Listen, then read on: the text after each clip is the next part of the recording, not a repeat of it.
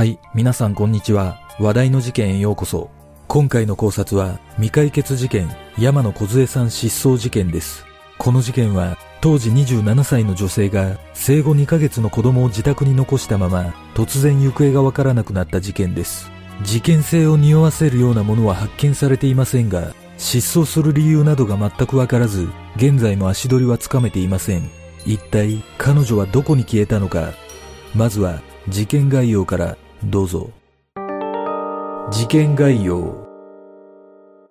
2018年11月3日、群馬県東吾妻町に住む山野梢さん、当時27歳が生後2ヶ月の娘を自宅に置いて突然行方不明になった。この日は年に一度の家族総出の稲刈りの日だったため、梢さんと娘を自宅に残し、自宅から徒歩5分ほどの場所に家族全員出かけていた。午後1時52分、梢さんは夫と電話でたわいもない会話をしていたが、午後5時頃、夫が家に戻ると、そこには生まれたばかりの娘と洗濯物が残され、梢さんの姿はどこにもなく、梢さんの財布や携帯電話は置いたままとなっていた。心配した夫はすぐに自宅の周辺を探したが、梢さんを見つけることができず、何らかの事件に巻き込まれた可能性を考え、警察に通報した。その後警察は警察犬も出動させ、約150人体制で捜索を行ったが、その後も梢さんの足取りをつかむことはできなかった。この事件は2019年10月、あるテレビ番組が取り上げたことで、いくつかの目撃情報が報告されているが、現在も自発的失踪なのか、事件性があるのかもわからず、未解決のままとなっている。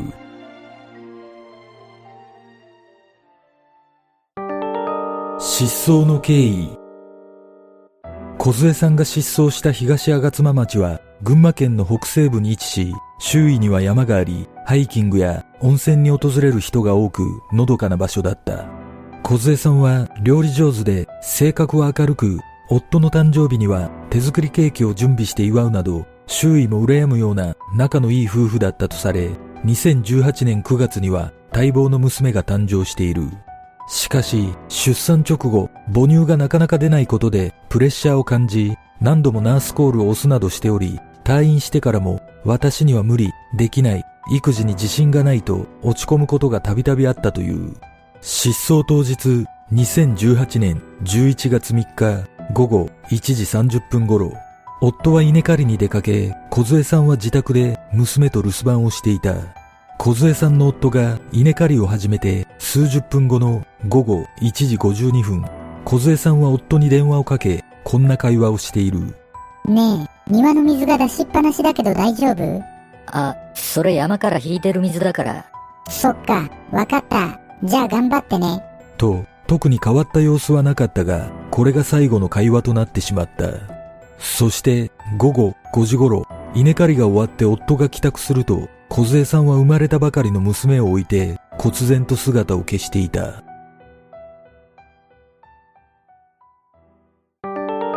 梢さんの特徴。梢さんは失踪当時27歳で身長159センチ、体重は55キロだった。当時の髪型は肩くらいまでの黒髪で失踪時の服装はパーカーと黒のジャージパンツ、紺色のスニーカーを履いており、寒い時期にもかかわらず、軽装だったとされ、結婚指輪はつけたままだったと見られている。また、顔の特徴は、ほくろが顎の中央に2つあり、顔の左側にもほくろが複数あったという。その他、梢さんは調理師の専門学校を卒業していたため、調理師免許を持っており、エステの講座を受けるなど、美容関係に興味があり、カラオケが好きだったという。実は、テレビの放送後、視聴者からいくつかの目撃情報が入っている。2018年12月と2019年4月、埼玉県のカラオケ店で女性2、3人といるところを見たという情報や、埼玉県秩父郡のコンビニ店員に似た人がいたという情報、さらに東京の焼肉店で5回くらい目撃したことがあるという情報もあった。しかし、梢さんは埼玉や東京に親しい人はいなかったため、これらの情報の信憑性もわからず、結局、これらの目撃情報から梢さんの行方をつかむことはできなかった。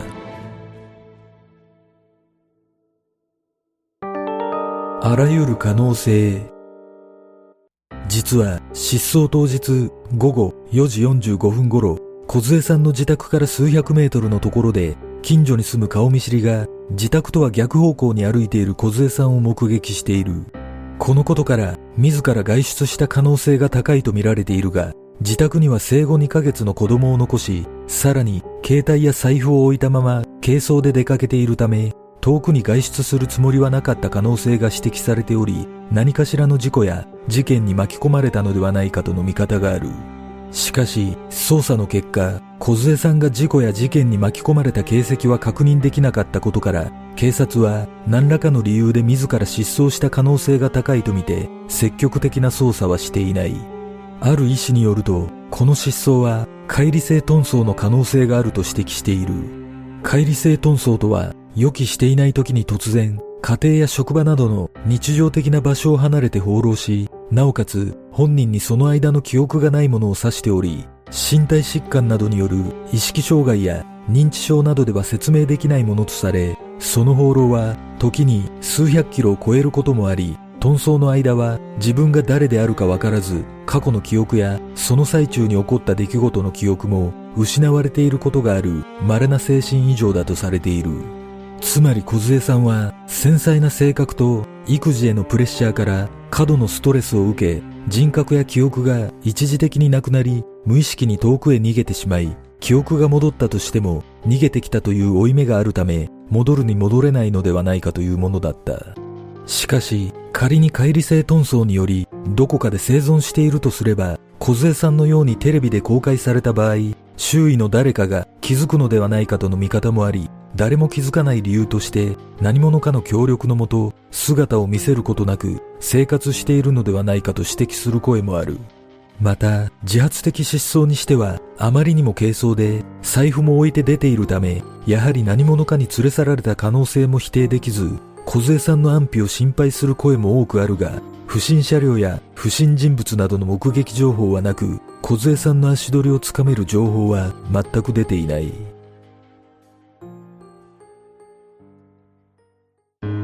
事件の真相とは？この事件は自発的な失踪なのか事件性がある失踪なのか現在も全くわからずテレビで情報公開したものの結局行方につながる情報を得ることはできなかった。実は失踪直前小杖さんの友人が出産祝いのお返しが手元に届いたためお礼の LINE をしていることが分かっている。そのやりとりの最後に友人が、ゆっくり休んでね、と送ると、小杖さんから、ゆっくり休みますと返事が来たため、友人が LINE のスタンプを送ったところ、小杖さんの夫が帰宅する40分前の午後4時20分に既読がついたという。このことから午後4時20分までは自宅にいたことが判明しているが、失踪を暗示させるようなやりとりは全くなかったため、謎は深まるばかりとなっている。年間約8万人にも上る行方不明者の原因のトップが認知症を含めた疾病関係とされているが、ついで多いのが家庭関係という事実があるため、産後2ヶ月という精神的に不安定な時期や家庭環境の問題などが重なり、逃げ出すように出ていった可能性も否定できないといった見方もある。また、ある大学教授は、乖離性遁走について誰にでも起こりうる病気だと指摘した上で、突然記憶を失い、脳が勝手に判断することで、現在の生活から逃げ出してしまう、まさに現代の神隠しだとも述べている。果たして、失踪の原因は一体何だったのか、小杖さんは生存しているのか、この事件の真相とは？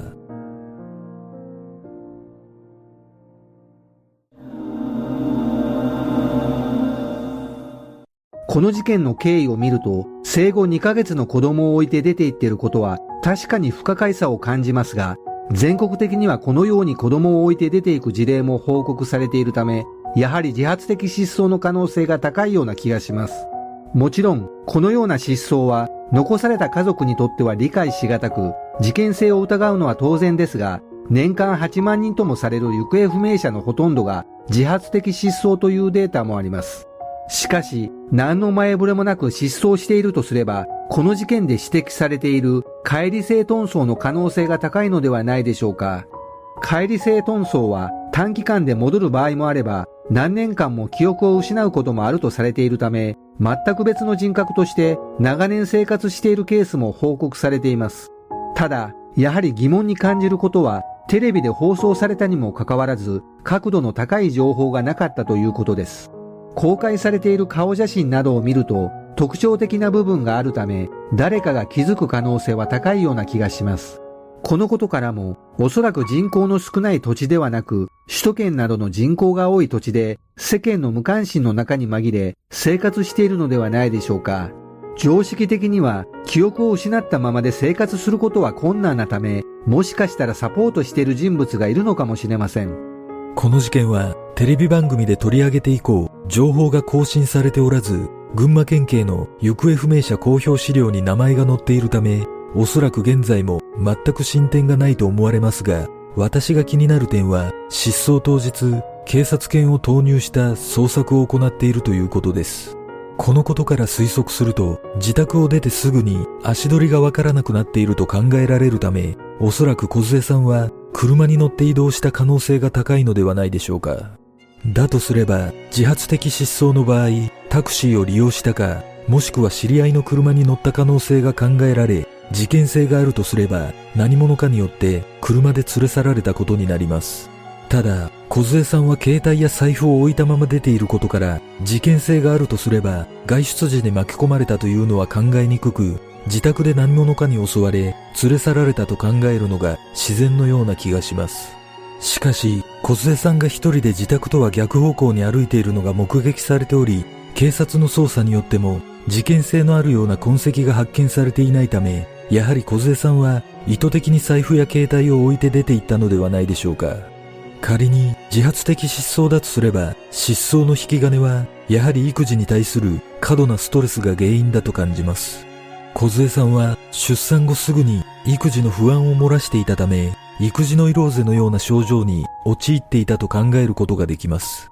当時の家庭環境などの詳細はわかりませんが、小杖さんは蓄積された負の感情が爆発し、衝動的に失踪したような気がします。ただ、腑に落ちない点としては、やはり協力者がいない限り、金銭的にも自立して生活することは難しいのではないかということです。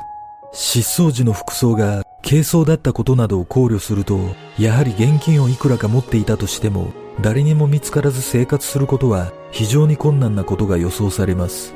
小杖さんの親族などの情報が全くないのでわかりませんが、小杖さんが生存しているならば、なんとなく小杖さんの両親は居場所を知っているような気がします。全くの想像でしかありませんが、育児に対する不安や嫁いだ先の家庭環境など唯一相談できるのが親族しかいなかったとすれば、もしかしたら小杖さんに手を差し伸べることができたのも親族だけだったのかもしれません。